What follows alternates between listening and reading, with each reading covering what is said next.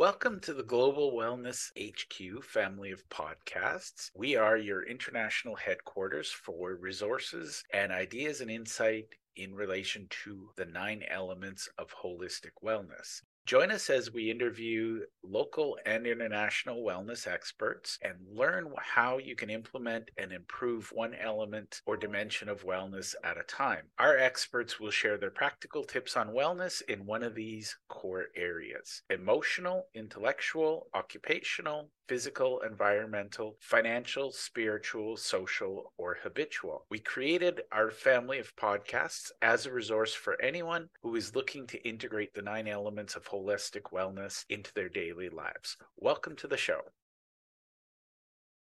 Hi, everyone. Welcome back to the podcast. Today, we're going to talk about something I'm really passionate about, and that's diagnosing problems. And I'm going to go through this whether we're a guide, an advisor, a professional coach, consultant. The number one thing we need to be really clear is on the problem we're solving for our client. And I'm going to use the bit of a doctor reframe. That's something um, I learned a long time ago. But the reality is, we tend to get too quickly to our solution and impose it on the other person, whereas we need to really focus on helping the other person understand their problem so that they trust us to solve it. So, first, I'm going to start with one of my favorite quotes by Charles Kettering. Um, Charles Frank- Franklin Kettering worked with GM, and he was generally considered responsible for a lot of their innovation when they were leading and taking charge and making a bunch of innovative things. And my favorite quote is A problem well stated is a problem half solved. And this is, I think, where a lot of people they go too quickly to trying to solve without really getting clear on the root cause of the problem. So this is going to be a little longer video, a little bit more of a rant, um, but I promise you this is a good path forward. I think it'll give you some insight.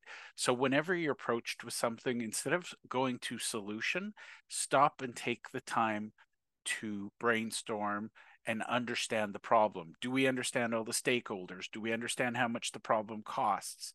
How long has the problem been going on? How many people is it impacting? Is it a big problem? Is it a little problem?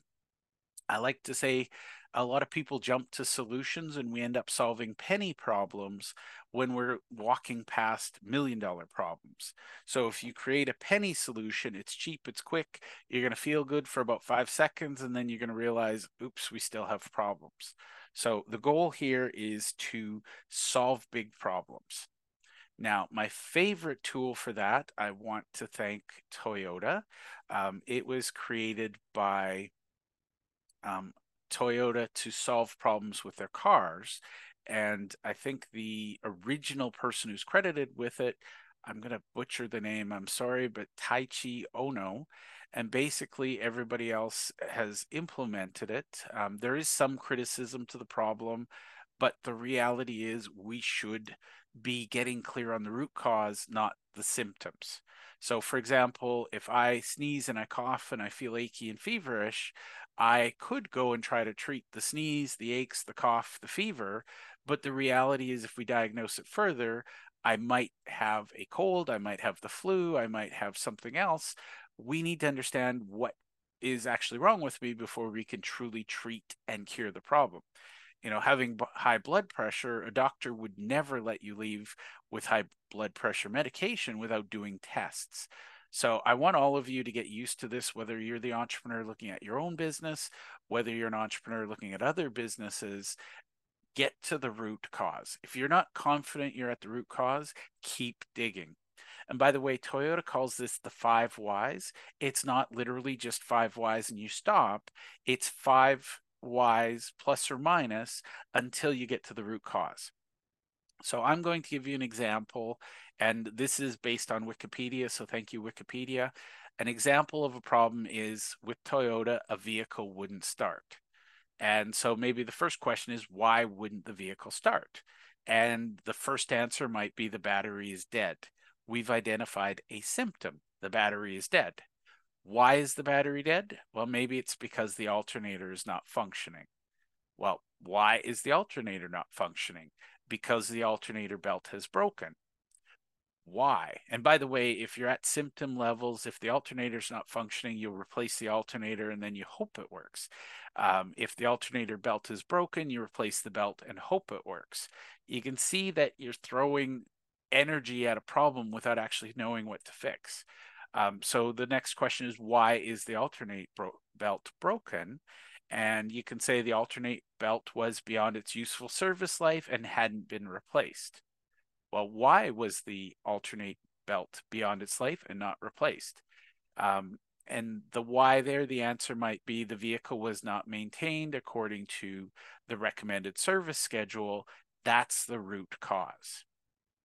So you see, we can go down tangents. We could replace the battery, we could replace the alternator, we could replace the belt. Um, we could yell at people for not following service or not servicing frequently, or we can get to the root cause and say we had a schedule, it wasn't followed. How do we solve it? So you can see the beautiful thing there. It's elegant and simple. You're solving the root cause permanently rather than solving the sim- symptom that surfaces. And by the way, we do this in our, our lives. Um, you know, I'm hungry. Why am I hungry? I didn't eat lunch. Well, why didn't I eat lunch? You know, get to the root cause. It's not always I'm hungry because I'm hungry. It's maybe I'm too busy to stop and eat lunch. Is that something a bigger? What's the root cause of the too busy? So the you can take this to multiple levels if you need to. Um, but if you haven't got to the root cause by the fifth, you might want to start over with that as your your beginning statement and do another five whys but you don't stop until you know with 100% certainty that you've identified the source of the problem and you can then use that well defined problem to solve it.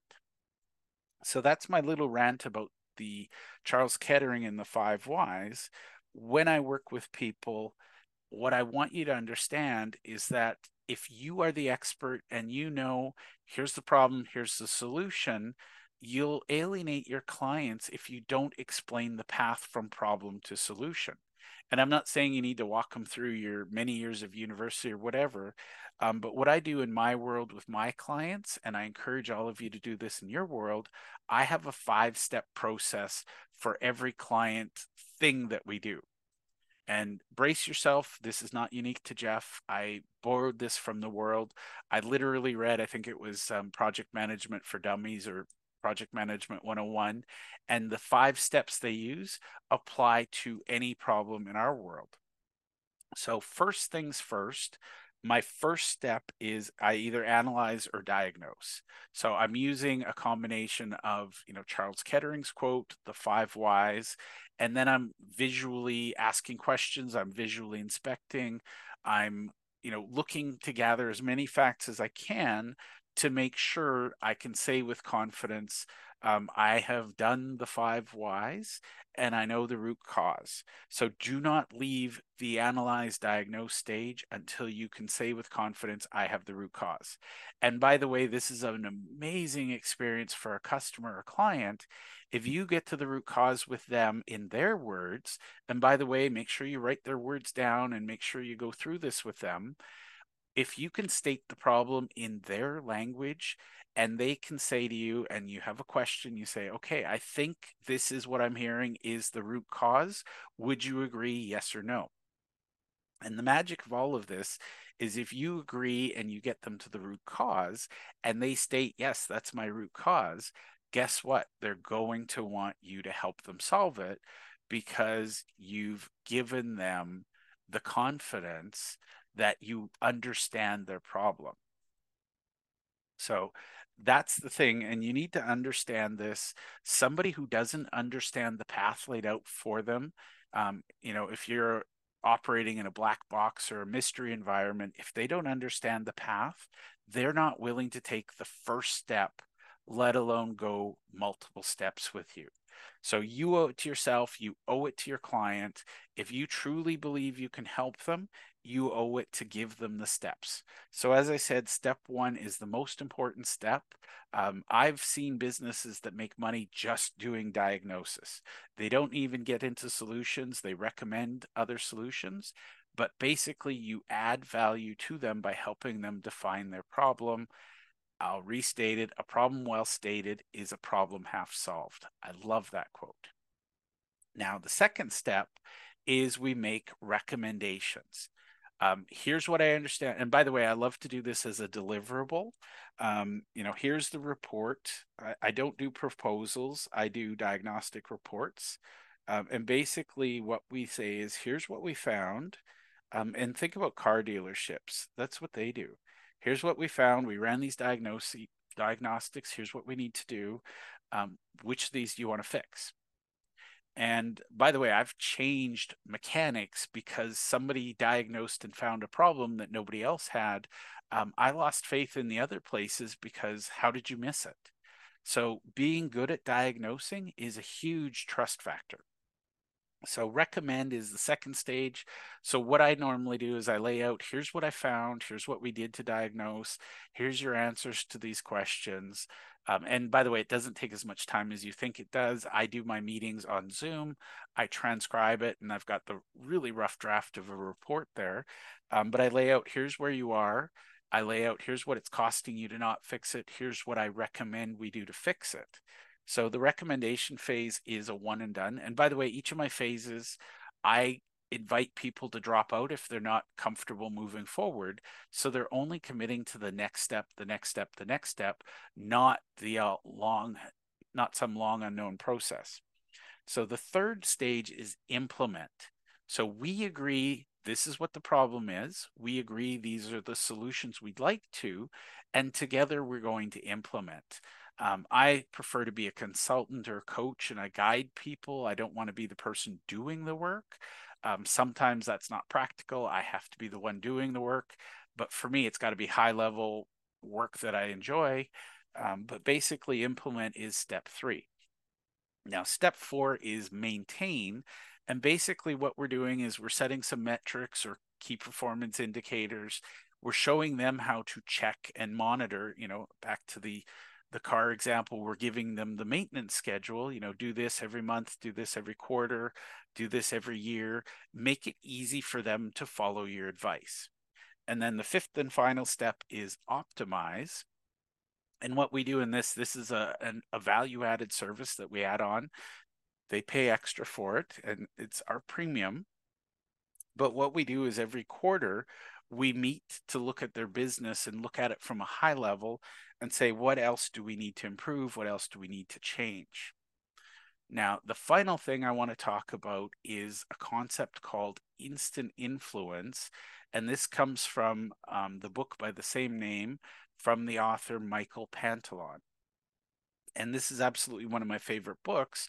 The whole point of inf- instant influence is to either get uh, ourselves to take action or to help our clients understand why they'd want to take action.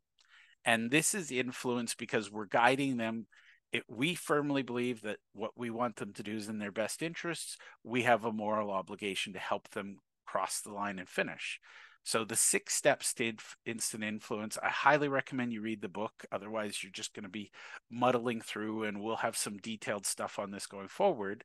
Step number one is to ask them, why might you change? So we've identified the root cause. The question is now, why might we want to treat the root cause? Why might we want to solve that root cause? Second question, ask them, how ready are you to engage on a scale, or sorry, change on a scale of one to 10? We're letting them tell us how important this is and what their number is. And spoiler alert, if somebody doesn't rate it as high, they're very unlikely to do it because they don't have a strong enough why. And if you keep running into resistance, you might want to go back to um, your five whys and try to break that root cause down into smaller bites so that they can see that solution is within reach, not some distant horizon they'll never get to. The third question is to ask, why didn't you pick a lower number? This helps them and by the way, if you say why did why didn't you pick a higher number, they're going to defend their number. Whereas if they pick a lower number, they might look at it and say, well, maybe I'm a little bit higher. Question four is to ask, imagine you've changed, what would the positive outcomes be? And basically, they're telling us why their world is better for making the change. We're helping them see the need for the change rather than pushing them to our solution. Uh, the fifth question is why are these outcomes important to you? Again, we're letting them tell us why they might change. And if their outcomes aren't important, you're going to have to go back to the first question, why might you change? And see if you can find a smaller step for them. And then the final question, question six, is to ask, what is the next step, if anything? And what we're doing is letting them tell us what the next step looks like. Sometimes that next step might be as simple as we schedule a call, you know, and we talked about the diagnosis. Maybe the next step is to do the five whys again. Um, and do the five whys with the team, for example. By the way, never do these exercises in complete and utter isolation. Um, you know, you want to do the five whys and figure out why the accounting department might want to change, why the marketing department might change. Um, you're going to run into surprises and friction down the road if you don't do this. So even though you're worried about losing momentum, you're thinking, oh, I'm never going to get there. You need to make sure everybody's on board so that you can have a long lasting relationship. And small detail, that's how you get more referrals by building those long lasting relationships. So that was a tiny little bit of a rant, but I really hope this helps you um, stop trying to solve problems until you've detailed, thoroughly analyzed them and gotten to the root cause. Parting comment that's what doctors do. If you have something wrong with you, they're going to send you to a specialist, they're going to run tests. They're not going to say, oh, go take a pill and you'll be fine. Um, there's lawsuits, there's litigation, there's issues. Um, you owe it to yourself and to your clients. You know, we talk about taking the scary out of business. In the cash flow club, this is what we do. Um, we're not going to offer you a solution that we don't believe in. We're going to sit down with you. We're going to ask you these questions. We're going to encourage you to ask them. We don't start to solve the problem until you've said to us, Yes, Jeff, we agree. That is the root cause. We agree that's the path forward. We like your analysis. We like your recommendations. We can't wait to implement. When do we start? So we don't do anything you're not going to want to do. We're not going to force you to do something. But at the end of the day, if you want to do something, we want to make sure you have every chance available for success. So I want to thank you. I know this was a little longer than most, but I really appreciate you taking the time to listen and understand how important it is to really, really be clear and define that problem well so that we can help solve it. Thank you, and I hope you have a great day. Thank you for taking the time to listen to our show. We hope that you enjoyed this episode, and we invite you to either click the link below or scan the QR code to register and listen to other episodes of our podcast. Or if you think your business or you would be a great guest to be on our show, we're always looking for experts in one of the nine elements of holistic wellness. We'd love to have you. You can either click the link below or you can scan the QR code and complete our speaker intake form. Thank you and to your wellness.